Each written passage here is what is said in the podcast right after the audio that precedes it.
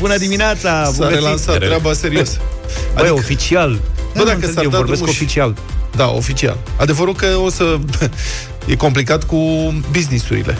Că nu poți să deschizi orice aici. Că în rest lumea umblă, n-are treabă. Mamă, se umblă ca în filme. Am văzut Ieri să- era un haos pe străzi și niște coloane. Am văzut și oameni care mergeau cu 8 km la oră. Nu știu dacă știi, am văzut pe pagina de Facebook a lui Luca cât ce medie ai avut de alergare. Uh, da, am pus eu un 8 km, am alergat 4 km în cartier, că mi-am reluat antrenamentele și eu ca să nu mă prindă fotbalul nepregătit. Eu, eu tot mă uit și nu știu de unde le inventează. Cum bă, Îi 8 jur. km? Asta e media de alergare? Viteza, da. da. Deci, practic, ai... Practic am alergat 4 km, Cu 8 km pe oră. Să cu se 8 calculeze km în pe oră, cât adică în timp... jumătate de oră. Ai prins-o? Da, mă rog, deci, practic ai mers mai repede. O alergare ușoară, că nu pot să... Eu nu mai am antrenament acum. Am stat La mult final în erau casă, băieții cu sunt targa. anchilozat. Da. Să recupereze. Eu sunt, eu Am sunt și părul nemulțumit. ăsta mare care nu taie din aerodinamicitate Dinamicitate. și Asta da. e. După ce mă tund o să cresc la 10 km 100%. O să vă țin la curent. Asta cu aerodinamicitatea nu e de glumit.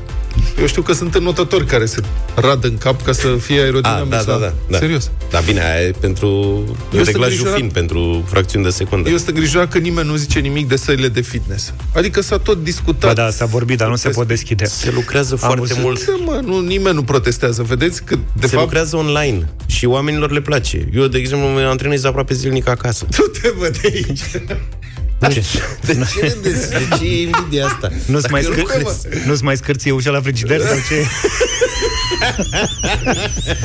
Da, tu ești fericit. Eu nu pot să, eu nu pot să alerg și... Nu Aș- fac alea cu sărituri și cu alea să nu stric parchetul, dar în rest, ce se poate lucra la sol și, știi, chiar fac. la, să te strici parchetul, să nu fisurezi blocul, colegule. Ai văzut pe aia, pe francezii aia care au notat ca geamandurile? Cum? Bine, acum și noi am notat tot ca geamandurile. Eu sunt nemulțumit că nu se deschide Plutim la ca not. geamanturile. Stai mă puțin, tu Deci faci când probleme, nu înnoți- vezi ce culăgie avem? Da, păi... da, ce, ce, ce să... Unii au și rățușcă.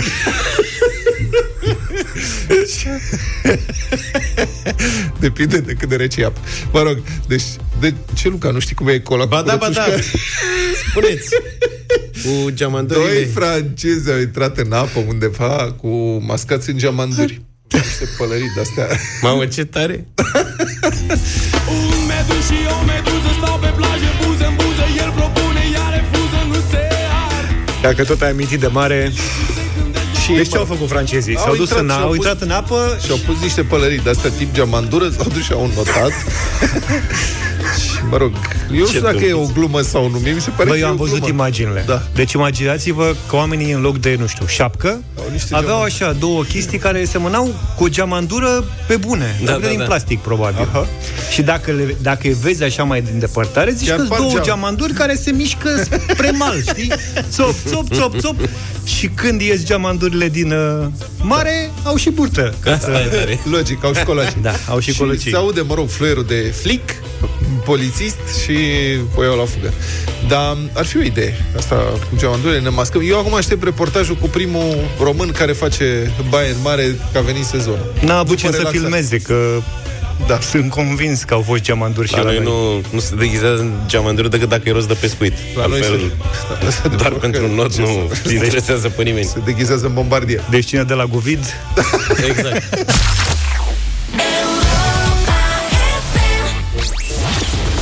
Rațiunea zilei de Cătălin Striblea la Europa FM. Bună dimineața, Cătălin! Bună dimineața, domnilor! Bun găsit, oameni buni! Vine relaxarea și eu cred că acesta este cel mai greșit termen cu putință pe care îl putem folosi. Nu știu de ce, dar am impresia că greul de-abia acum începe.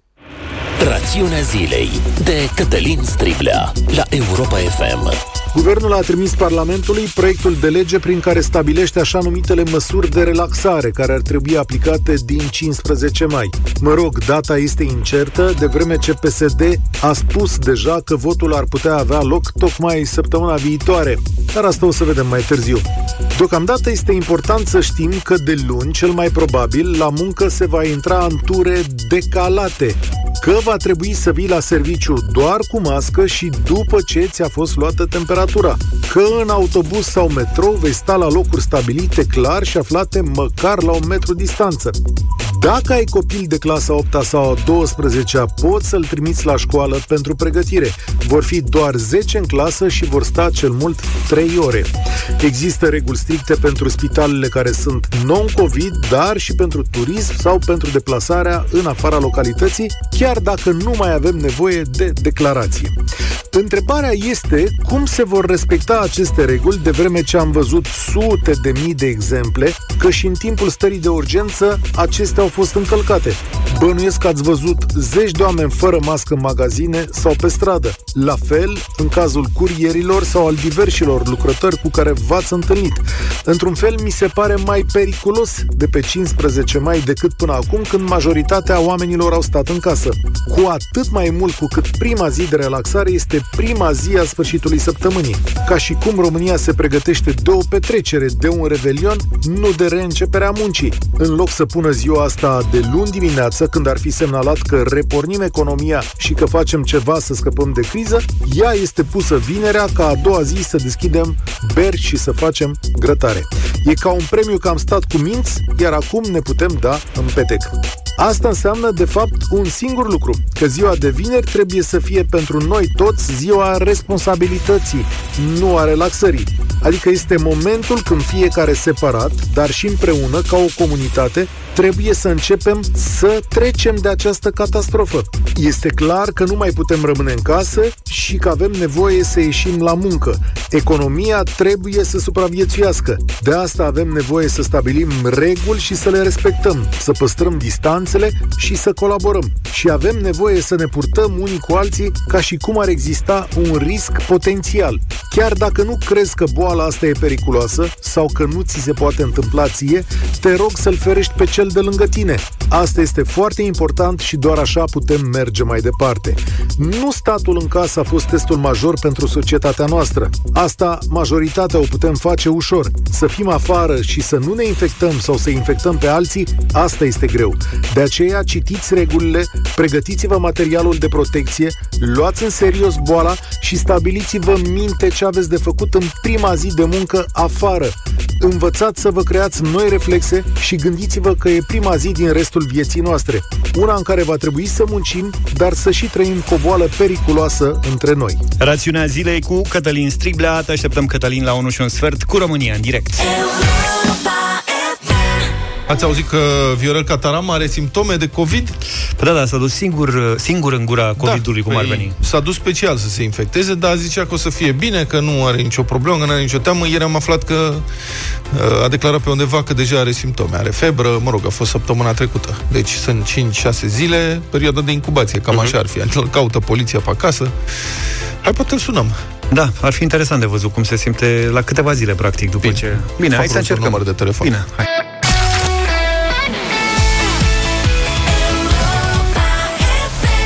Viorele, asta era, asta era refrenul uh, cântat de toți copiii în anii 90 uh, când îl auzeau pe Freddie Mercury cu Living on My Own. Da, ne-a răspuns domnul Viorel Cataramă, bună dimineața! Bună dimineața, domnul Catareanu. Bună dimineața.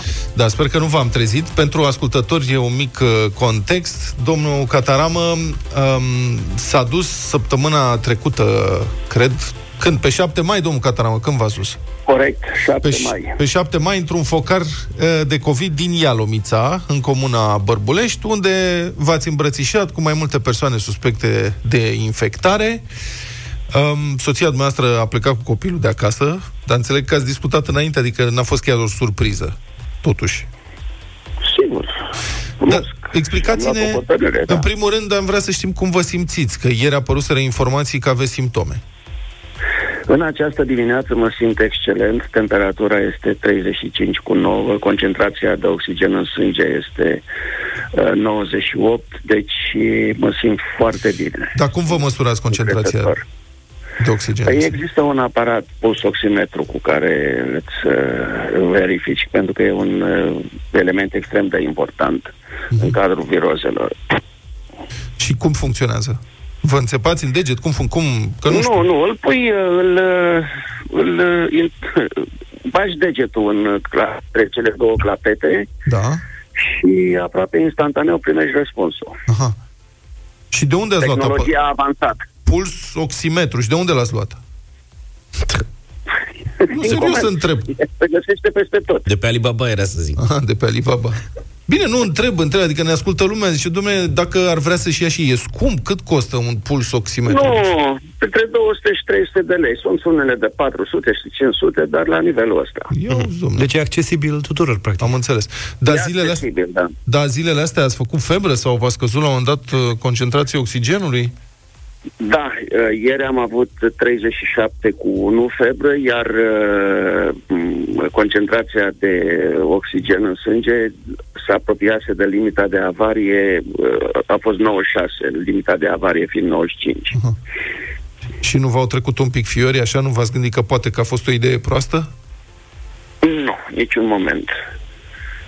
Niciun moment sunt încrezător că nu voi păți nimic și că voi demonstra că metoda aleasă de autoritățile din România de a prăbuși economic, de a falimenta România și de a suspenda drepturile și libertățile fundamentale pentru 20 de milioane de români a fost o mare eroare și o mare greșeală. Vă referiți la, um, mă rog, la starea de urgență și la restricțiile de, de circulație și la închiderea firmelor. La asta vă referiți, nu?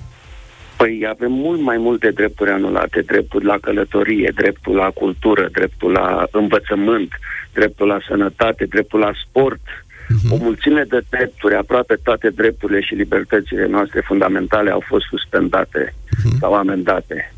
Motivul fiind, adică ce au urmărit autoritățile când au aplicat aceste măsuri restrictive? Motivația fiind că aceste măsuri să im- impun ca să nu moară oameni de coronavirus. Da.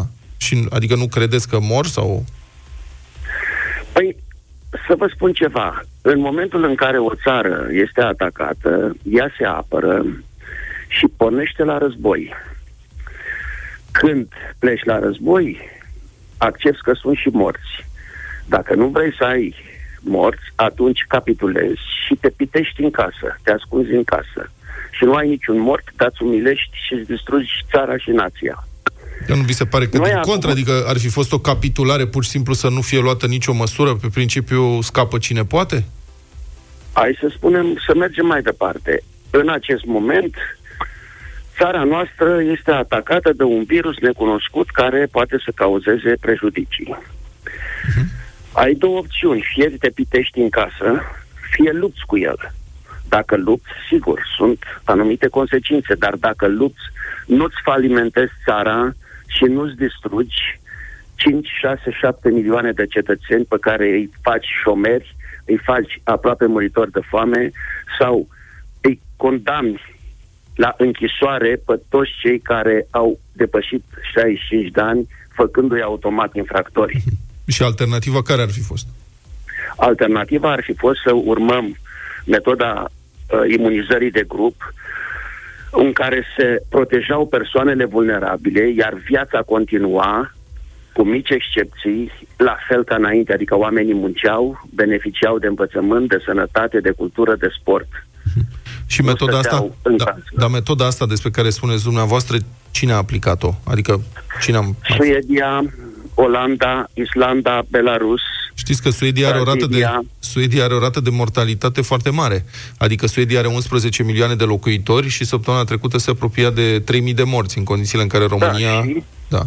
Și a fost, adică, uh, iar Ministrul Aceeași- Sănătății din aceeași- Suedia tocmai a admis că a fost un eșec, o greșeală. Este o declarație nu, publică. și-a cerut scuză față de bătrâni. N-a admis că a fost un eșec și n-a fost un eșec pentru că raportat la numărul de locuitori este același proces de, uh, de morți ca și în uh, Spania sau în uh, Italia. Asta este statistica oficială rece. Mă scuzați, Ceea nu ce sunt vreau să convins. spun eu este Spaniolii că- cât au? 40 de milioane de locuitori, nu? Deci nu cred că este Poate aceeași... procentele poate sunt undeva acolo, indiferent că ai închis economia și ai prăbușit-o sau nu, procentele sunt similare. Dar în toate dumneavoastră, dacă țările. erați, dacă erați, că știu că ați candidat la președinție, sunteți politician vechi, adică ne știm din anii 90. Dar dacă Da. dumneavoastră ați fi fost, să zicem, prim-ministru, n-ați fi aplicat măsuri uh, de restricție? Adică ați fi spus, domnule, asta e, face imunizare de grup, bătrânii o să mai moară, dar nu avem încotro? Ați, v-ați fi asumat Nu. politica asta?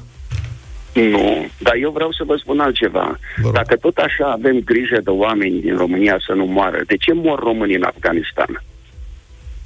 Ce caută români să moară în Afganistan dacă noi suntem atât Mă scuzați, de dar grijuli cu viața Chiar n-are, oamenilor noștri? adică, sau, nu știu cum sau faceți, de ce? domnul Cataramă, Sau de nu ce știu cum lăsăm- faceți legătura. Oamenii sunt, se duc acolo, sunt păi militari, stați- se înrolează într-o meserie în care presupune anumite riscuri și sunt și compensați pentru asta. Nu este vorba de bunicii noștri care Deci, riscă să da, moară dar- dacă se duc până la piață. Nu puteți face comparația asta. Eu pot să fac orice comparație doresc pentru că Constituția îmi dă dreptul să mă exprim liber. Că nu sunteți dumneavoastră de acord cu mine, pot să înțeleg și lucrul ăsta și să vă respect uh, punctul de vedere. Eu nu mă refer Ceea la ce vreau să dreptul spun eu este legal, la Ceea ce opinie, vreau- mă refer la raționalitatea opiniilor pe care le exprimați. Ceea ce vreau eu să spun este că acum două luni și astăzi este aceeași situație. Nu s-a schimbat nimic. Am stat două luni, am falimentat România, am generat 1,5 milioane de șomeri, am distrus milioane de vieți ca să avem aceeași situație. Este același coronavirus fără tratament, fără vaccin. Adică am stat degeaba două luni în casă când puteam să muncim și când de acum două luni puteam să protejăm oamenii cu măști, cu combinezoane de cosmonauți, cu explicații, să ne spălăm pe mâini și așa mai departe. Nu s-a schimbat nimic în astea două luni decât că am falimentat România. Și am adus la disperare câteva milioane de români. Ok? Avem același coronavirus, nu avem vaccin și uite că soluția pe care am spus-o eu acum două luni se aplică astăzi. Deci prețul cu prețul De ce? a câtor morți considerați dumneavoastră că uh, merita făcută imunizarea de grup? Dați-mi o cifră. Cam câți morți credeți că ar fi acceptabil? Uitați-vă la, uitați-vă la, la Suedia, la Olanda, la Islanda și o să vedeți că, indiferent de metodă, numărul celor care au murit este relativ același și eu spun, și dați-mi voie să-mi asum ceea ce spun, Vă rog. că pentru câteva persoane decedate sau câteva zeci sau câteva sute, nu poate fi acceptată ideea suprimării drepturilor și libertăților fundamentale pentru 20 de milioane de oameni. Și nu poate fi acceptată ideea falimentării României. Nu se poate. Bun, acum chiar dumneavoastră a spus că este o stare de război. În război știți că unele drepturi se mai suspendă. Adică starea de urgență nu este o invenție românească de acum o lună. E prevăzută în legislație.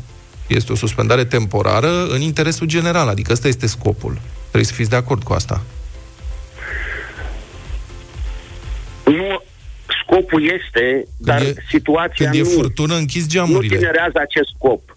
Pentru că, repet, sunt țări care nu și-au suspendat nici drepturile și nici activitatea și nu au rezultate mai proaste decât acele țări care și-au distrus economiile. Și pe mine mă interesează România. Și vă spun din nou și vă întreb, cu ce s-a schimbat situația astăzi de acum două luni? A dispărut coronavirusul? Nu, n-a dispărut coronavirusul. Eu presupun că avem mult mai puține îmbolnăviri și mult mai puțini morți decât dacă am fi avut dacă nu aplicam aceste măsuri. Adică este o, și asta mi se pare o presupunere rezonabilă. Mai am, uh, cred că ne apropiem de final. Vreau să vă întreb, um, consider, adică dacă dumneavoastră, de exemplu, dezvoltați, Doamne ferește, dacă dezvoltați simptome mai grave, înțeleg că acum vă simțiți mai bine, mă bucur să aud asta, veți apela la serviciile medicale um, de stat, adică vă mergeți la Evident. spital? Evident, eu nu sunt un sinucigaș de profesie. Dacă nu mă voi simți bine și sunt simptome grave, voi apela, evident, și pe banii mei mă voi trata, mă voi uh, interna într-o unitate. Ce înseamnă pe banii dumneavoastră? privată și Plătiți? mă voi trata. Plătiți taxe. Evident. Adică v- vreau să înțeleg dacă nu vi se pare cumva incorrect, știți, să vă îmbolnăviți intenționat și ca să consumați resurse medicale cu intenție în felul ăsta, care altfel poate ar Am ajunge spus- la niște am oameni spus- care n-au vrut să se îmbolnăvească, dar vor să fie salvați. Resurse medicale există. Eu nu mă duc să iau resurse medicale gratis, cum fac alții. Îmi plătesc. E o diferență mare. Toți cei care ne spun să stăm în casă sunt... Unde plătiți? Că dacă Turnare- veți fi internat și veți avea nevoie turnarele de pline și intubare, o să beneficiază ajungeți... De elicoptere și o așa să- mai departe. o să ajungeți Eu mă duc într-un- pe banii mei și mă tratez. Vă duceți într-un spital COVID, domnul Catarama. Spitalele COVID sunt spitale de stat. Nu e Resursele sunt... adevărat, nu sunteți bine informat, există în București spitale private care tratează bolnavii de COVID. Că te- pentru asta trebuie să fii informat. E, uite, nu știam asta. Ziceți că Ei, sunt vă spun eu. spitale sau un spital? Are vă importanță dacă e unul sau mai multe? Păi, sigur că dacă e prima dată când aud așa ceva. Există spitale private care tratează bolnavii de coronavirus pe banii lor. Ia dați-mi un Adică ai nume de astfel de pacienților. spital. Dați-mi un nume. Dar Spuneți-mi un de, dar nume de de ce să spital. nu-l aflați dumneavoastră singur? Păi dacă dumneavoastră ziceți că sunt spitale desemnate COVID de Guvernul României private, eu nu știu, e prima dată când aud dumneavoastră insistați că sunt, dați-mi un nume, să verificăm. Da. Ziceți. O să vi-l dau. Păi spuneți-l public. Bine, vă mulțumesc. Există. Da, mulțumesc mult, domnul. Domnul Cataramă, mai am o întrebare. Dacă dumneavoastră, să zicem, deci, Doamne ferește, se întâmplă ceva, că știți, boala asta, virusul ăsta este perfid, dar dacă ajungeți Da. la un astfel de spital, aveți 65 de ani, v-ați asumat cu mult curaj, recunosc lucrul ăsta, adică v-ați dus ca să demonstrați ceva în apărarea punctului dumneavoastră de vedere. Dar dacă, Doamne ferește, se întâmplă să muriți din cauza acestei infecții pe care v-ați asumat că o luați, cum credeți că o să-și amintească lumea de dumneavoastră? Nu o să mor. Stați liniștiți. Bine. O să se aducă aminte de un patriot care, a f- care își riscă viața pentru ca țara lui să nu falimenteze și drepturile și libertățile fundamentale ale oamenilor să nu fie încălcate. Ok. Bine, știți că dacă se întâmplă ceva, Doamne ferește, o să fie exact demonstrația contrară. Adică lumea o să-și aducă aminte, uite, domnule, domnul Cataramă s-a dus să încerce să demonstreze ceva și săracul... Nu credeți? Niciun moment. Niciun moment și nici vă spun că nu o să pățesc absolut nimic. Bine. Mulțumesc foarte mult, domnul Cataramă. A fost uh, Viorel Cataramă în direct uh, la deșteptarea. Um, are un punct de vedere și îl susține. Judecați dumneavoastră dacă face bine sau nu. Eu mi-am format Dar părerea. e legal sau nu e legal să faci lucrul ăsta? E, până la are urmă? de discutat acum, uite că n-am apucat să vorbim cu dânsul, îl caută poliția. Va trebui să dea niște explicații pe Adică, dincolo de Ce-a încercare, ok, încercăm să demonstrăm, dar totuși vorbim de un virus Nu, care poate n-are fi leac acuzat. în momentul ăsta la nivel mondial, nu doar în România. poate fi acuzat de zădărnicirea combaterii bolilor în condiții, mă rog, de stare de urgență. E un dosar, va trebui probabil să dea niște explicații. După ce se dovedește că nu are, că nu mai e infectat, adică nu mai e contagios. Că înțeleg că s-a dus poliția, dar a vorbit de la poartă cu dânsul. Adică n- n-au intrat să vorbească cu Da, dânsul. să sperăm că Probabil că va... rezultatele vor fi pozitive în sensul în care se va rezolva fără nicio victimă Da. da. acest uh, caz. Bine, 7 și 58 de minute, în două minute știrile Europa FM. Ne-am întors 8 și 8 minute, vă spunem din nou bună dimineața. Multe reacții la discuția de mai devreme cu omul de afaceri Viorel Cataramă, care, vă reamintesc, s-a dus să se infecteze singur sau să încerce să se infecteze singur cu COVID-19 într-un focar din Ialumița în Bărbulești. Uh-huh. S-a îmbrățișat acolo cu bolnavi în încercarea de a demonstra că poate, că, că poate să nu moară. Că asta am înțeles, că poate să nu moară de COVID-19. E și asta. Am văzut niște filme, Jackass, erau cu modele de genul ăsta. Uh, am auzit de oameni de știință care se infectează singuri cu anumiți uh, germeni, dar în încercarea de a face demonstrații științifice, de a demonstra valabilitatea unui tratament, a unui vaccin și așa mai departe. Uh, domnul Cataramă, un personaj care uh, a intrat în atenția publică în acest fel, un punct de vedere cu totul și cu totul opus, diametral opus, vine din partea unuia dintre liderii Societății Române de Epidemiologie, profesorul Emilian Popovici, uh, care avertizează serios, sever, cu privire la uh, activitățile de după relaxarea restricțiilor. L-am sunat uh, pe domnul profesor. Bună dimineața! Bună dimineața! Bună dimineața! Nu știu- nu Bună știu dacă- dimineața dumneavoastră și ascultătorilor. Bună dimineața! Mulțumim că ați intrat în direct în deșteptare. Nu știu dacă l-ați auzit mai devreme pe domnul Cataramă. Dânsul a intrat în direct și a zis că, de fapt, tot acolo ajungeam, cu sau fără măsuri de carantină, coronavirusul tot nu dispare, tot îmbolnăvește oameni și tot omoară oameni. E un punct de vedere mai cinic așa. Uh, Dânsul susține că um, așa, cu măsurile astea de restricție, am omorât economia. Care e punctul de vedere al epidemiologului în această dispută? Ce îi răspundeți sau ce le răspundeți celor care cred că, domne, până la urmă trebuia să facem imunizare de asta de grup, că asta e, măcar nu omoram economia? Ei, știți cum e, acum mai sunt și chestiuni de imagine și imagine se poate câștiga în diverse feluri, da. dar nu asta ne privește pe noi. Eh, Cu siguranță că între problema de sănătate publică și uh, situația economică există o legătură. Sigur că o țară, dacă are probleme economice, are și probleme de a susține sistemul de sănătate.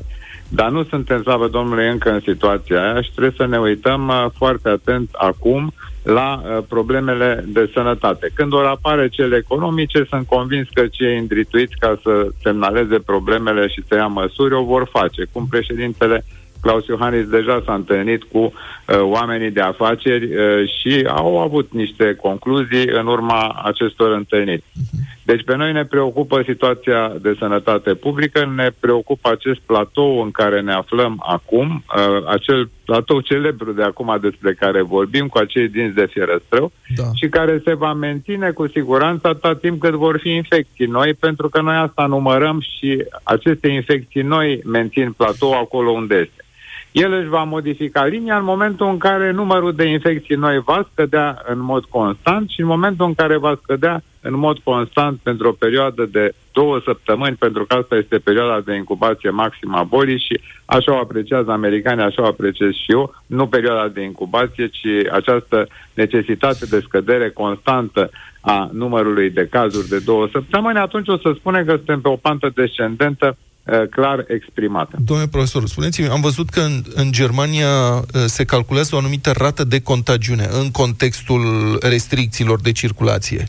Și um, obiectivul lor era să scadă sub 1 și zilele astea, după ce au relaxat măsurile de uh, carantinare acolo, au anunțat că rata de contagiune a crescut, este undeva la 1,1, ceea ce este mai mult decât uh, își doresc sau care e obiectivul lor. Noi putem calcula în România rata asta de contagiune? Bineînțeles, dar uh, ideea este cea mai importantă. Uh, deci, uh, atâta timp cât uh, există transmitere, cât timp... Deci avem trei entități. Avem uh, uh, sursa de infecție, deci bolnavii simptomatici sau asimptomatici, avem uh, poporul receptiv și între ele avem transmiterea și virusul. Uh, cât timp uh, sau în momentul în care uh, bolnavii simptomatici sau asimptomatici nu poartă măști, uh, pe partea cealaltă poporul receptiv nu poartă măști, nu se iau celelalte măsuri uh, de protecție, de distanțare socială și toate celelalte, virusul se transmite, pentru că el nu obosește, nici nu dă la pedale, nici nu aleargă. El își face datoria lui de virus și se transmite dintr-o parte în cealaltă. Vedeți că indiferent unde se întâmplă treaba asta, e acea, același rezultat. Uh-huh. Fie că vorbim de două țări care au fost lăudate pentru evoluția dinamicii pandemiei de la ei sau a manifestărilor epidemice din cadrul pandemiei, de Corea și de Germania. În momentul în care coreenii au uh, relaxat măsurile și au dat drumul la cluburile de noapte, unde oamenii nu se duc nici să stea la, distan- la distanță de 2 metri unii de alții, unde aerul este cu uh, ventilație din aceasta artificială, uh, s-au purtat, nu s-au păr- purtat măști, nu știu, uh, le-au crescut din nou uh, uh, numărul de, de persoane infectate. Exact Mhm. același lucru s-a întâmplat în Germania. Au scăzut la 0,60 sau 0,65 din câte știu eu, uh, s-au relaxat unele măsuri și au ajuns din nou la 1,1. Nimeni nu spune să nu se relaxeze măsurile, dar aceste măsuri trebuie să fie relaxate uh, în funcție de anumite criterii, trebuie prioritizate într-un anumit fel și fiecare sigur că învață din experiențele pe care le parcurge. Că au învățat și nemții, au învățat și coreenii și na, probabil că o să vedem ce o să învățăm și noi. Asta aș vrea să venim la cazul nostru. Pe 15 mai, mă rog, se tot anunță că urmează o relaxare a măsurilor restrictive, dar mulți par să-și fi luat deja propriile decizii de relaxare. Care credeți că sunt riscurile în mod specific pentru români, pentru România? Păi riscul este unul singur, dacă, uh, sau cel mai mare. Uh, Riscul este ca dacă oamenii nu înțeleg să respecte recomandările, întocmai recomandările care li se transmit de către conducători, de către guvernanți, riscul este să ne întoarcem la ce am fost, în sens negativ. Adică um, alt, alt risc mai mare nu, nu, nu poate să fie. Deci oamenii trebuie să înțeleagă că epidemia nu s-a terminat, că această epidemie continuă și că atâta timp cât luăm măsuri, și am dat exemple cu Germania și cu Corea, care sunt ele- elocvente, că au fost discutate, în momentul în care nu luăm măsurile corespunzătoare, virusul acesta își face treaba de virus și infectează. Și nu scăpăm de problemă. Asta este, asta este toată, toată socoteala, ca să spunem așa. Spuneți-mi dacă ar dacă am face o comparație cu o pandemie de care a auzit toată lumea și care a făcut foarte mulți morți, și anume gripa spaniolă, acest nou coronavirus, în comparație cu contagiozitatea virusului gripei spaniole, cum e? Sau cu letalitatea lui? E mai agresiv sau mai puțin agresiv? Este o comparație foarte bună și didactică, ca să spun așa, și este absolut reală. Deci dacă luăm doi parametri, luăm, uh, luăm uh, rata de transmisibilitate și luăm mortalitatea. Uh, La uh, virusul, uh, la COVID-19, transmisibilitatea este uh, de, uh, de 2, iar la uh, virusul gripei spaniole a fost uh, în studiile retrospective de 1,8. Deci câștigător COVID-19. În sens negativ. La- Adică e mai contagios decât virusul e mai gripei contagios, spaniole. Da, deci e mai contagios. Uh, La, rat- la mortalitate, uh, la COVID, uh, acceptat, uh, cel puțin la un anumit moment în urmă cu câteva zile, la mortalitate 3,4 la COVID și 2,5 la virusul gripei spaniole care n-ar fi avut nici atâta mortalitate pentru că asta e înregistrată în studii retrospective la nivelul anului, anului 1918 și la nivelul situației de atunci cu războiul întâi mondial, dar subliniez faptul că acest virus al gripei spaniole nu este nici la sau n-a fost nici la vreo, vreo viroză oarecare sau vreo gripă sezonieră. A fost un virus pandemic care a omorât mai mulți oameni decât a omorât întreg primul război mondial. Deci și în comparația asta, uh, COVID-19 este mai redutabil sub ambele aceste două aspecte care sunt, după părerea mea, extrem de importante. Deci rezultă că motivul principal pentru care nu avem acum atâția morți ca în 1918-19 în timpul gripei spaniole, singurul motiv este faptul că s-au aplicat măsuri de carantină uh, mult mai coerent și în mai multe țări, nu? S-au aplicat măsuri de carantină, pot să spun, fără precedent, pentru că o asemenea mobilizare uh, în fața unui eveniment epidemiologic nu a fost niciodată. Deci este o mobilizare mondială făcută cu toate riscurile legate de care spuneați legate de economie și ar fi cazul să ajungem să vedem și rezultate dacă vom fi serioși în aplicarea măsurilor uh, de sănătate publică și de protecție a populației care se transmit de către autorități. Mulțumesc uh, foarte mult. A fost profesorul Emilian Popovici, vicepreședintele Societății Române de Epidemiologie, în direct la deșteptare. 8 și 18 minute, căutând metode de relaxare, am găsit una. Știm că visați cu ochii deschiși și la vacanță. Vara asta ducem relaxare la cel mai înalt nivel. Relaxează-te la tine acasă. Participă acum la concursul care îți poate aduce vinerea asta, pe 15 mai, un super fotoliu dotat cu sistem de masaj, muzică prin Bluetooth, încălzire, reflexoterapie și masaj în zona capului cu perne de aer. Din acest moment ai 10 minute la dispoziție ca să te înscrii la concurs cu un răspuns cât mai original, ingenios și haios pe care să-l trimiți printr-un mesaj audio la numărul nostru de WhatsApp 0728 111 222. Întrebarea este ce crezi că ar spune fotoliul tău dacă ar putea vorbi? Vom asculta trei dintre cele mai originale mesaje și doar unul singur de astăzi va merge în finala de vineri la care poate câștiga acest fotoliu de masaj. Mai multe detalii despre concursul nostru și regulament de participare găsești pe europafm.ro. Așteptăm mesajele. Mult succes! Imediat uh, știrile care contează. Dacă a crescut ceva în perioada asta, cred că a cos- uh, crescut consumul de filme. Da. Toată lumea s-a uitat uh, pe HBO Go, pe Netflix, pe TV. Uite, eu am uh, descoperit documentarul despre Michael Jordan, de exemplu. care place mult de tot și pe care ar trebui să-l vedeți. Tare de tot, e Excelent. curent acum. Da, sper Toată- să menținem treaba asta cu mersul la film și după. Băi, mi-e dor de cinema. Nu știu cum o să se facă cu cinematografele. Da, foarte mulți doritori, ca la muzeu, erau sălile goale de Nu, multe e, ori. nu e adevărat, erau sările pline. Da? La anumite filme. La desigur. anumite filme. La N-am anumite fost- filme nu. N-am mai fost la cinema cu sala plină de când eram mic. Bine, acum, te noi duci având la- și programul ăsta cu matinalul, eu dacă am vreun film pe care vreau să-l văd, mă duc imediat după serviciu. Așa e. La matineu, la 11-12, sunt singur în sală. Că sunt filmele de desene Sau animate hai mai sunt dublate. 2-3 oameni. Sunt filmele de desene animate dublate la ora aia. da. Da, la cineva, da, drive-in, și că se face în Galați, drive-in cinema. Adică de la cu mașini? De la cu mașini. Te duci A cu fost și mașina în și te uiți la București. Mi se pare o tâmpenie. De ce, mă? E foarte mișto. Te duci cu Ce? mașina să te uiți la film, adică Ești te uiți în prin oraș. parbriz. Da, trebuie să ai parbrizul ște- spălat. Exact, Asta da. e toată șmecheria. Adică de ce n-ai sta acasă? Care e ideea? A, că Păi e un așa film e. pe care n-ai cum să-l vezi altfel. De ce n-ai stat? De ce ești la cinema în principiu, dacă oricum sunt filme la televizor, nu? Pe mine Ești mă în miră. casă pentru experiență.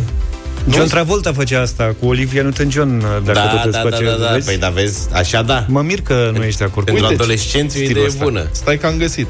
Vrem ca în Galați, zice, stai, cine zice? Viceprimarul orașului Galați, Picu Apostol Roma, îl cheamă Picu. Așa. O fi, o fi Machidon? Picu? Picu, da. Asta Da, e nume probabil. machidonesc. Da, da, da. Da, vrem ca în Galați să funcționeze un drive cinema, drive cinema, la care dumneavoastră zice să veniți și să vă bucurați de momente minunate, în condiții de siguranță. 100%.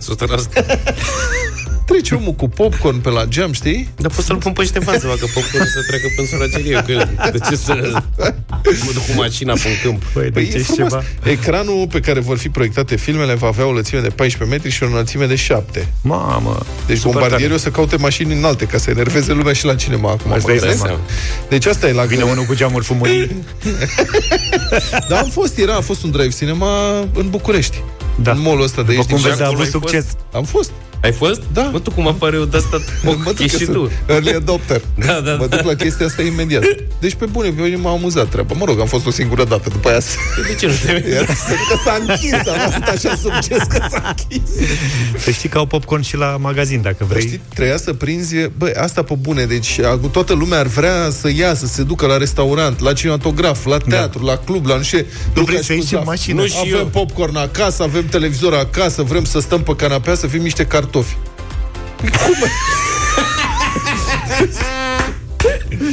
Cartofi Păi de stai, mă, canapea, cum puțin. se Noi vrem la multe- meci de fotbal, vrem, la, Exact. vrem și noi, avem și Eu noi vreau și la meci de dorințele fotbal. noastre, dar Vreau- nu la cinema cu mașina. Oriunde să ies. E foarte frumos la cineva cu mașina. Practic, Adică și mai mergi și la fotbal, cred că se poate organiza treaba asta cu mașini. Să fie într-o vale și să te duci cu mașinile, pui farurile pe islaz și dai drumul la treabă. Valea Doftanei, cum era? Gen, da. Merge, nu? Da. Facem un stadion acolo. Și cu nocturn, adică Champions e chiar League. frumos. ar fi o treabă. De ce Și să vă claxonezi de bucurie. Bine, domnule, deci unde găsim asta la Galați? O să fie la Galați, da. La Galați se face, Se duce dracu tra- traficul și spre Galați. nu la Brăila. Cred că toată lumea la Da, Galați. deci la Galați au avut foarte multe cazuri de COVID. Au avut mulți decedați, nasol. În timp ce la Brăila, vorba aia, la 100 de metri distanță, e ok. Tocmai au anunțat că nu au... Niciun nu caz. au da, cred că nu e au niciun concurență caz. locală și nu declară. Doamne, Să-ți nu dea cred. bine. Nu cred. Da, acum Galațiu, ca să se protejeze, face drive-in cinema. Cred că brăilenii, brăilenii au avut primul McDonald's? Nu, Galați eu am. Invers, nu? Da, Dar Galați e- ce eu au am. avut? Primul Mall. mall. Primul mall, dacă nu mă înșel. Primul da. mall. Asta, Mamă, unii ce, au avut mall și unii McDonald's. mamă, ce Era competiție. Digo ăla, știi ce trafic era pe el dintr-o parte într-alta. Ce competiție acolo. Acum ăștia crapă de invidie, știi? Ia uite mă, la aia le-a făcut, uh, le face drive-in cinema că au COVID. Noi de ce nu avem COVID să ne facă și nouă? Doamne, ferește. Bine, până vedem cum se rezolvă treaba acolo și dacă putem merge cu mașina la cinematograf. Știm că visezi cu ochii deschiși la vacanță, dar în egală măsură știm cât de important este pentru mine și pentru cei dragi să fiți sănătoși și în siguranță. Vara asta Europa FM și Comoder duc relaxarea la cel mai înalt nivel. Relaxează-te la tine acasă stând în fotoliul de masaj Comoder Bari pe care îl poți câștiga vineri, 15 mai, la Europa FM. Au sosit uh, foarte multe mesaje audio prin WhatsApp la 0728 111222 cu răspunsuri la întrebarea ce crezi că ar spune fotoliul tău dacă ar putea vorbi. Vom asculta trei dintre cele mai originale mesaje sosite și doar unul de astăzi va merge în finala de vineri la care poate câștiga prin tragere la sorți un fotoliu de masaj Comoter Bari. Sunteți pregătiți? Uh-huh. Avem iarăși Ca o tonă, niciodată. de, o tonă de mesaje venite. Hai să ascultăm trei dintre ele. Măsura fotoliului. și fotoliu mare. Bună, Amalia din Oradea sunt. Cred că fotoliul meu ar spune Nu mai pot, oamenii ăștia ascultă toată ziua fotoliu din odaie Ah, stai, mi-a venit o idee Tușez de câteva ori și scapă ei de mine Vede și, e și cu muzică mesajul. Știți și să cânte fotoliu. Dar stai, cine să, să tușească fotoliu? Fotoliu să tușească să nu se mai așeze mușterii pe el. Nu, că e bună, e bună.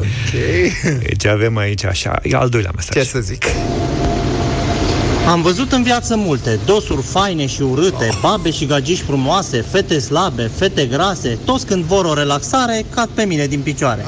Îmi place ceea ce fac oamenii, din jur mă plac. Într-o zi am fost șocat că doi soți m-au cam probat. Cred că le-am fost și util. Hop, la 9 luni, copil.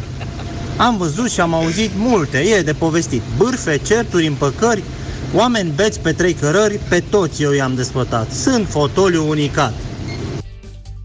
Foarte Asta a fost bun. Știe balada- pe toată lumea. Balada Bă. fotoliului maseur. da, Adică nu două, trei versuri. Dom'le, am Poezie A muncit. ca lumea. Balada comoderului. Da, balada, cum, cum îl cheamă? Și haioasă. Pe Nu domnul? știu, vedem imediat, trebuie să mai căut. Hai să vedem... uh, Poet anonim. Poet, Poet anonim, da. Uh, al treilea mesaj de astăzi. Mesaj de la fotoliu. Așa. Mm, vino să te molfăi, deliciosule. Nya, nya, nya, nya. Cum, mă? Vino să te molfăi? Mesaj de la fotoliu.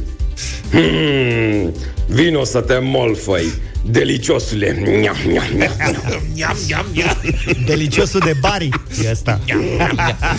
Băi, nu știu ce să zic. E greu. Sunt împărțit. E greu. A, E greu, da.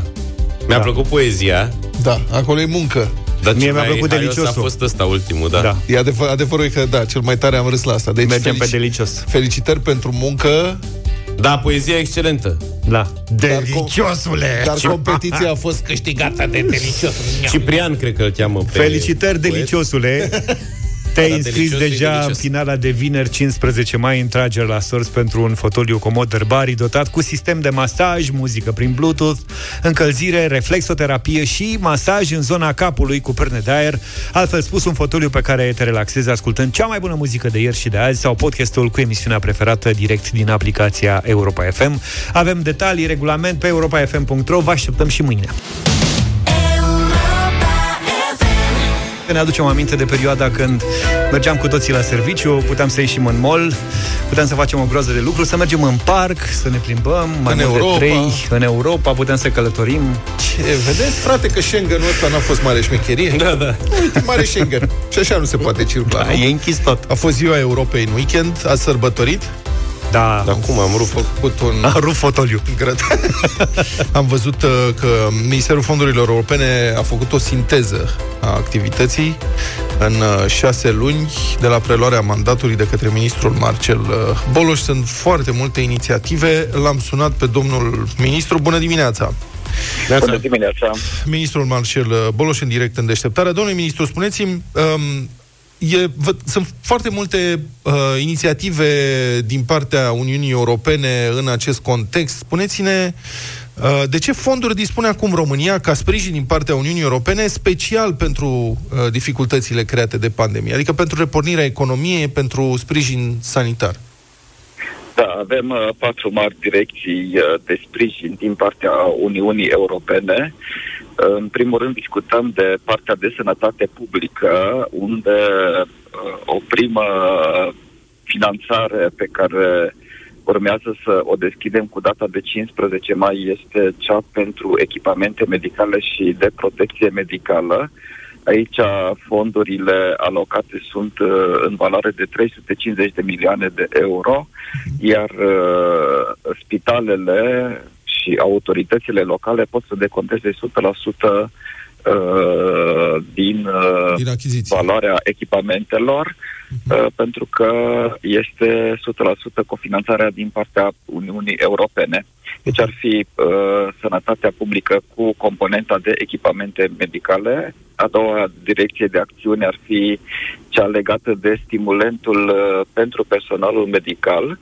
E vorba de întreg personalul medical, de la doctori până la asistenții medicali, uh, personalul care deservește ambulanțele, personalul paramedical, inclusiv personalul auxiliar. uh, Și aici valoarea fondurilor este de 120 de milioane de euro. Și ca asta, cum o, să formă de se, sprijin. și asta cum o să se traducă pentru oameni? Adică, cum o să se... 2250 de lei pentru medici și întreg personalul medical uh, pe perioada stării de urgență, adică pe două luni de zile. Bani care vin de la începând cu luna Uniunea, mai, bani care vin de la Uniunea bani Europeană. care vin de la Uniunea Europeană se suportă în întregime de Da. Uniunea Europeană. Statul român nu are cofinanțare, este, uh, dacă vreți, o cheltuială uh, în integralitate suportată din fonduri uh, și beneficiază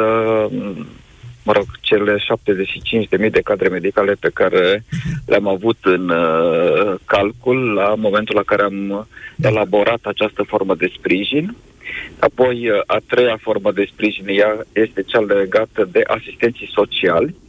Aici suportăm costurile cu salariile asistenților sociali. E vorba de un număr de 1000 de asistenți sociali uh, pentru aproximativ 100 de mii de persoane vârstnice în vârstă de peste 65 de ani care au nevoie de servicii uh, de sprijin la domiciliu pe uh, perioada aceasta a crizei. Uh, Sper și sperăm să putem uh, menține această finanțare până la sfârșitul uh, anului, uh, astfel încât uh, să putem asigura o perioadă cât mai lungă de timp uh, sprijin pentru vârstnici. Da. Și în sfârșit, ultima și cea mai mare veste așteptată în special de IMM-uri, e vorba de un miliard de euro care urmează să fie uh, acordat sub formă de granturi uh, pentru capital de lucru și uh, granturi pentru relocări de activități, adică pentru investiții,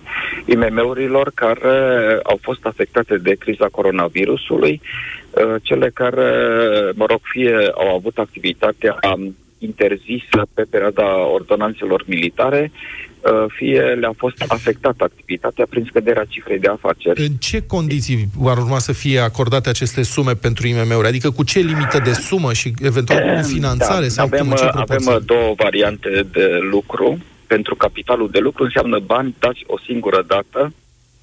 O variantă este în funcție de cifra de afaceri, spre exemplu 10.000 de euro la o cifră de afaceri de până la 100.000 de euro. O altă variantă, a doua, este în funcție de numărul de salariați.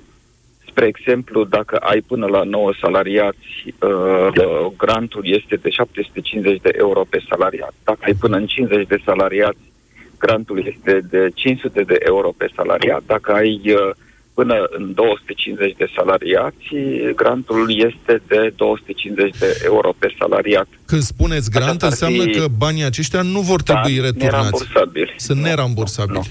Da, au uh, atractivitate pentru că sunt, uh, au această componentă de nerambursabilitate și sprijină reluarea activităților curente de către IMM-urile care au fost afectate de criza coronavirusului. De când și spuneam a doua variantă, Da, de când ar intra în cea- vigoare? De când credeți că ar putea, ați putea da drumul la sistemul ăsta? Uh, Este în lucru, mă rog, uh, partea aceasta de măsuri și de analiză la nivelul guvernului. Uh, Eu uh, sper ca la sfârșitul lunii mai, început de luna iunie, să avem uh, ordonanța împreună cu schema de ajutor de stat uh, clarificată, aprobată, uh, pentru ca apelul de proiecte uh, să se deruleze undeva în luna iunie-iulie, să putem da cât mai rapid uh, acești bani către IMM-uri, uh, pentru că interesul nostru este ca să le putem sprijini operativ, uh, uh, să poată să-și rea activitatea.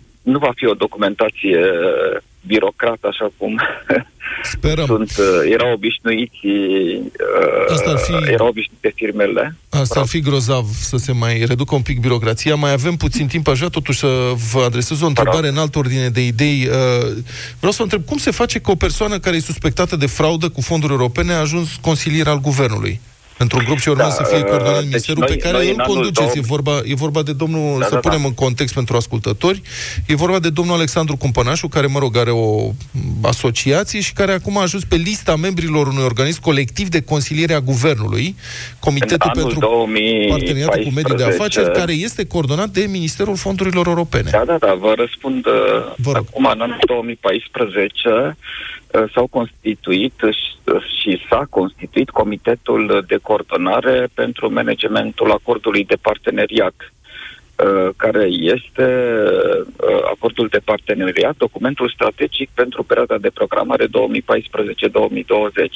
În aceste comitete, în 2014, era și uh, Coaliția pentru Modernizarea României.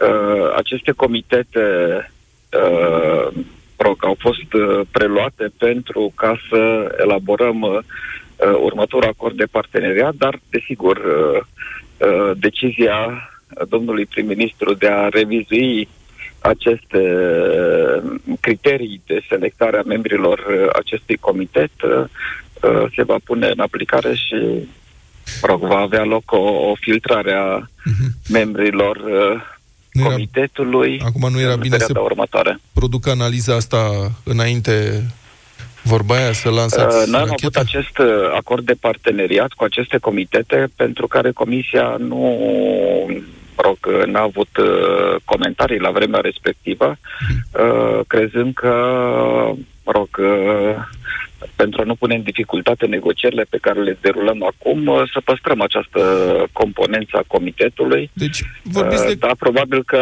actualizarea acestor proceduri se impune pentru că, într-adevăr, da. anumite, anumită structură a acestor uh, mă rog, și anumiți membri, probabil că nu mai e. Când se produce revizuirea asta? Păi, din dispoziția domnului prim-ministru, în această săptămână. uh, Bine. Vă mulțumesc foarte mult. A fost uh, ministrul fondurilor europene, Marcel uh, Boloș, cu detalii despre sprijinul pe care Uniunea Europeană îl oferă României în această perioadă și uh, cu explicații în scandalul momentului, cel legat de asociația lui Alexandru Cumpănașu, care ar, uh, apare într-o uh, organizație care consiliază Guvernul României. La această oră, pentru că e marți, avem arena lui Cătălin Tolontan. Bună dimineața, Cătălin! Bună dimineața! Bună dimineața! Bună dimineața! Va fi bine și nu mai încolo neapărat. Va fi din ce în ce mai bine. Ne zici tu, tu știi ceva. Dacă... Știi tu ceva. Da, prin acțiunea cetățenilor se România se face bine. încet, clar. încet. Libertatea publică astăzi, uh, o înregistrare despre care, cu o convorbire despre care speram să nu poată exista într-o Românie europeană. Din păcate ea există, este autentică. O publicăm, oamenii o pot asculta pe libertatea.ro. Este o înregistrare făcută în 2018 a unei convorbiri telefonice în care Raed Arafat amenință o firmă care câștigase un contract de 600 de milioane de euro, 600 de milioane de euro, pentru uh, mașinile de pompieri, în fața firmei Deltamed, una dintre firmele care a câștigat cele mai multe dintre contractele strategice ale sistemului de urgență în ultimul deceniu. În înregistrare se aude foarte clar cum Raed Arafat le cere câștigătorilor să renunțe la o parte din bani, să uh, ieftinească practic o licitație care fusese deja derulată de, și câștigătorii erau oficial anunțați de către IGSU, pentru că, citez, atunci, repet, licitația de la zero, deci eu nu am nicio problemă, repet, licitația de la zero. Firma poloneză care câștigase schimbarea parcului auto uh, al pompierilor din România nu s-a supus acestui act pe care l-a considerat discreționar. A zis că licitația este încheiată, uh, dacă ar face așa ceva ar fi absolut ilegal și ar putea face tot și la alți contestație, că ar putea fi o înțelegere între șefii pompierilor, șefii departamentului pentru situații de urgență și ei. Și s-au trezit peste 10 zile cu o hârtie care a făcut exact ceea ce le-a spus Raed Arafat în convorbirea respectivă și anume a anulat licitația. Toată povestea este pe libertatea, e o poveste dureroasă, pentru că, încă o dată, pentru mine cel puțin, și nu impun părerea mea nimănui, nici nu sugerez, uh, nu sugerez propria opinie altora, Raed Arafat are merite incontestabile. Nu doar în sistemul SMURT, ci în multe alte uh, sisteme care funcționează mai bine astăzi cu el decât ar fi funcționat fără el. Dar, într-o țară democratică, într-o țară europeană, nicio funcție, oricât de înaltă este ea, nu e mai importantă decât procesul democratic în sine. Și nimeni nu este comandantul licitațiilor publice uh, din România. Două întrebări, Cătălin Tolontan, dacă îmi permiți. Prima, care este concluzia ta în privința acestui comportament descris de convorbirea telefonică a cărei înregistrare o uh, publicați azi și doi, ce spune domnul Raed Arafat despre această înregistrare și despre implicațiile ei? Încep cu doi. Așa cum, uh, din păcate, ne-au obișnuit, domnul Raed Arafat nu răspunde decât la Antena 3, în general, și la alte câteva televiziuni care nu, nu-i pun întrebări incomode. A, i-am trimis uh, întrebările, evident, le-a citit pe WhatsApp că se vede asta, nu ne-a dat niciun fel de răspuns. Uh, ce cred eu este puțin important.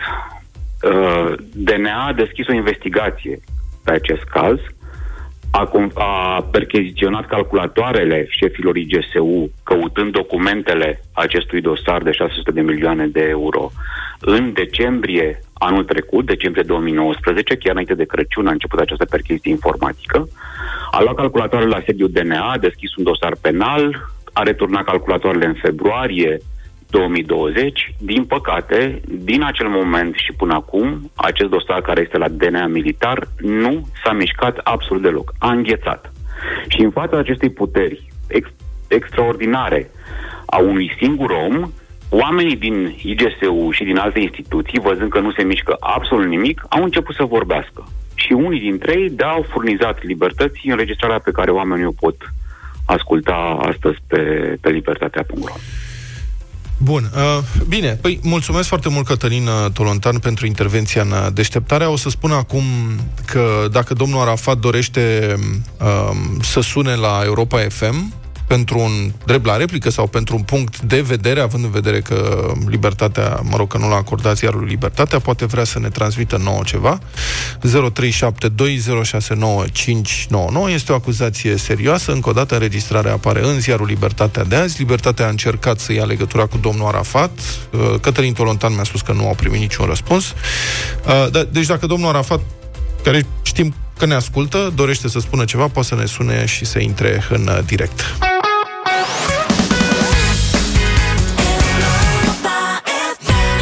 Eu n-am înțeles până la urmă, va fi bine sau nu va fi bine? Va fi bine, Va fi bine, nu? Toată lumea zice.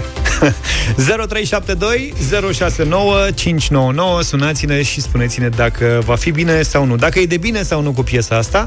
Ne-a sunat Andrei, bună dimineața! Bună dimineața! Salut! Așa. Da. nu. ok, am înțeles. Cum? Am, am înțeles tot. Gata, N-am domnule, reușit zis. să votez la, euro, la eroi, dar asta da. Da, da. Mersi, Andrei. A luat un da. I-a, i-a Să dat. voteze la eroi și a, dacă n-a prins, a, Păi, dă mai aici. de asta nu prea mai, place, da, E merge. un vot remanent. Da, exact. Se compensează. Mihai, Salut, bună Mihai. dimineața! Neața. Bună dimineața, bună dimineața, băieți, un mare da pentru Smiley. Eu auzi, Da, frate. din ăla categoric. Ha, hotărât chiar. Bine, Mihai, mai avem un Mihai, să știți. Bună dimineața! Salut!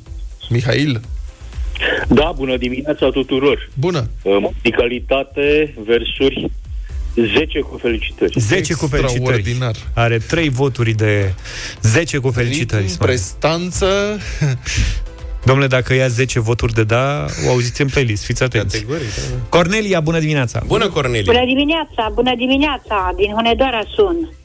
Mare da pentru Miley, nota 10 cu felicitări. Gata, frate, Miley a luat, a, a luat vot, Ce-a luat, da. mă? A Ce-a luat luat? vot, da. Gabriela, bună dimineața! Bună dimineața, Gabriela din Titan. Așa cum am la geam acel cu cu domnul Dat, cu totul va fi bine, sigur că tot va fi bine dacă și noi respectăm acele restricții. Gata, Să ce sperăm că o să trecem cu bine.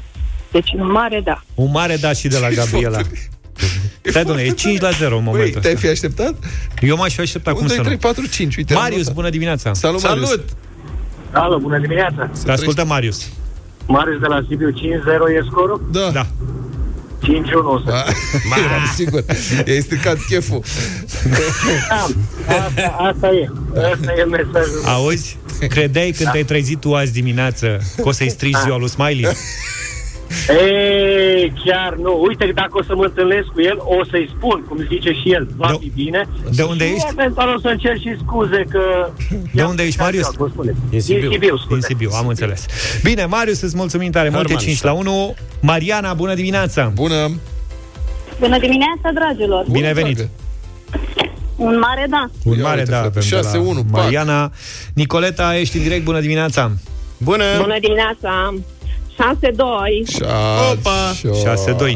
Nu e bine, domnul Nu, Smiley. o, o singură chestie îmi place, aia că o să schimb lumea, dar o să încep cu mine. În rest, Mamă. muzică de criză. Mamă, ia, O să-i dau numărul tău lui Smiley. ia dat la fica. Nu, nu.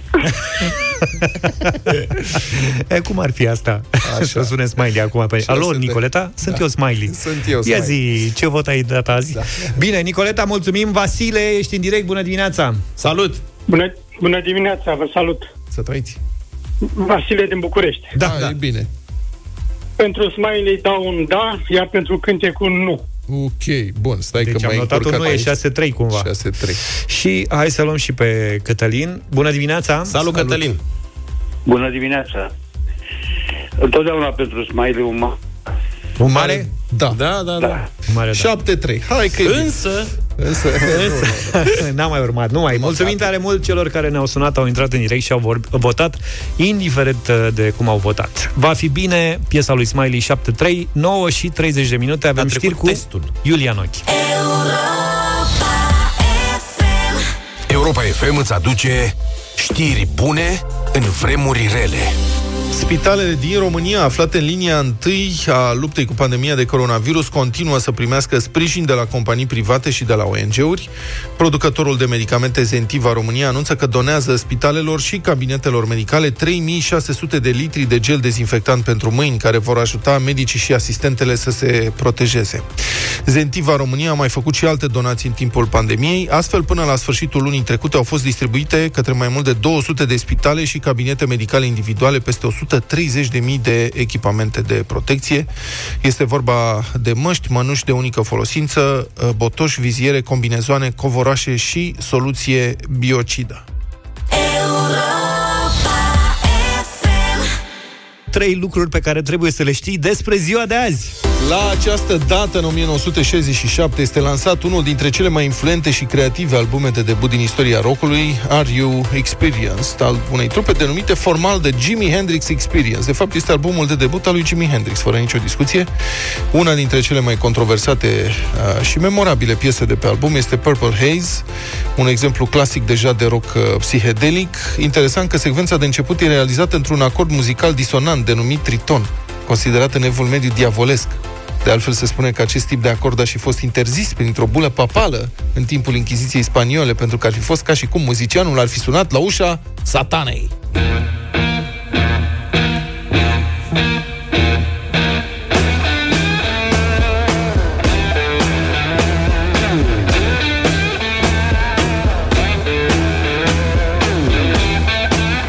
Adevărul că-ți vine să te tăvălești un pic. Da. Jimi Hendrix a negat întotdeauna că ar fi fost vorba de droguri. În Nu uh, cred, nici piesa eu nu asta. cred. Nu. Ci că a fost un vis. Sigur de vis era vorba.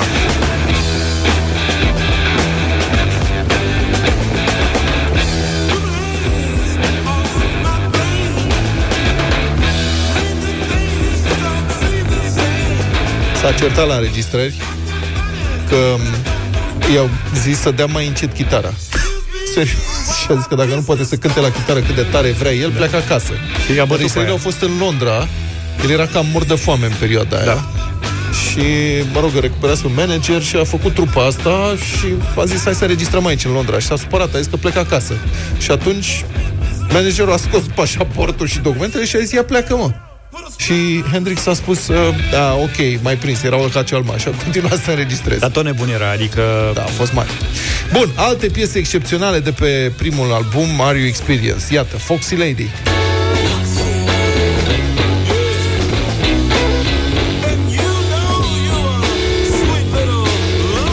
Hey Foxy, Foxy. Sau Hey Joe. Hey Joe. Where you going with that gun in your... Cu de blues.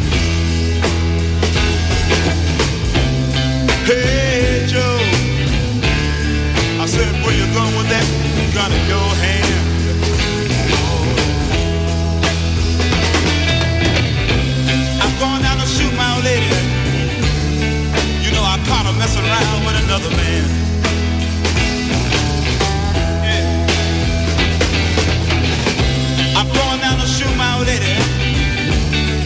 You know I caught her messing around with another man.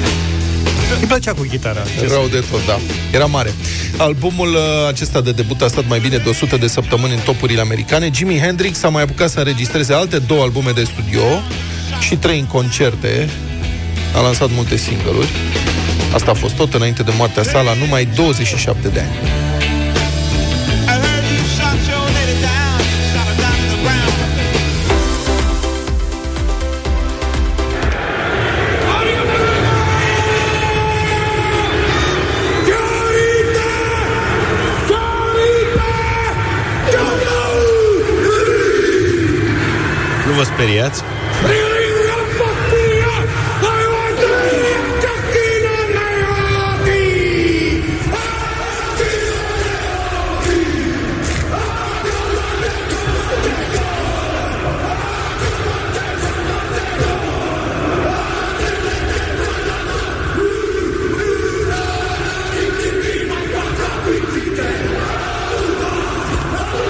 Au venit bombardierii.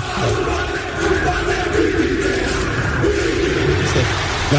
Cine? Rapid? Cine să S-a auzit o, o haca neozeelandeză, pentru că la 12 mai 1975 se năștea probabil cel mai cunoscut jucător de rugby din istorie, John Ahlomu, considerat de altfel primul superstar global al acestui sport. Once this guy gets into space, I don't think anybody can stop him. It's absolutely sensational rugby. Those strong against Australia, working well again. Ball wide to Lomo. And immediately, Lomo also the top. He's gone straight over three people. Rob Andrew couldn't stop him. Carling couldn't stop him. Tony Underwood couldn't stop him. John Ahlomu a fost cel mai tânăr debutant în reprezentativa All Blacks, la 19 ani. A avut o combinație uluitoare de viteză și forță la 1,96 m înălțime și 120 de kilograme. Parcurgea 100 de metri în sub 11 secunde. Din nefericire, la doar 20 de ani a fost diagnosticat cu o problemă gravă la rinichi, iar până la 30 a fost nevoit să facă un transplant. A jucat practic la nivel maxim doar 8 ani, din 94 până în 2002, suficient însă pentru a marca istoria rugby-ului. The big man under the posts. And Rob Andrew just A murit în 2015 la 40 de ani, după ce a suferit un stop cardiac. Astăzi, dar în 1984, Lionel Richie ajungea pe primul loc în Statele Unite cu piesa Hello. Hello.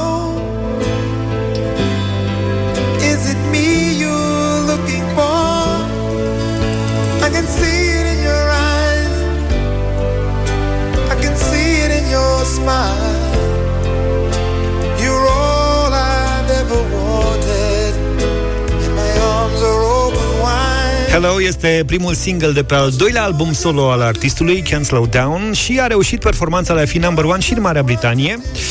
Ca și în cazul multor uh, piese de succes și de această dată Lionel Richie nu s-a declarat încântat de piesa pe care o compunea, n-avea încredere în ea, dar un prieten care a făcut o vizită într-una din zile a spus să termine totuși melodia pentru că o să fie un succes și uite că a ajuns. În ciuda succesului, John Taylor de la Duran Duran Vlad spunea că Hello e cea mai urâtă piesă din 1984. Vorbea de sentimentul de ură, pur și simplu. O urăște. Câțiva ani mai târziu, 8.000 de fani ai unui canal muzical britanic au votat videoclipul piesei ca fiind cel mai urât din toate timpurile. Bă, nu știu ce au avut cu piesa asta. Chiar serios acum. E sensibilă, da. e frumoasă, a avut succes. Am început noi cu Jimi Hendrix și am ajuns la asta. Hello.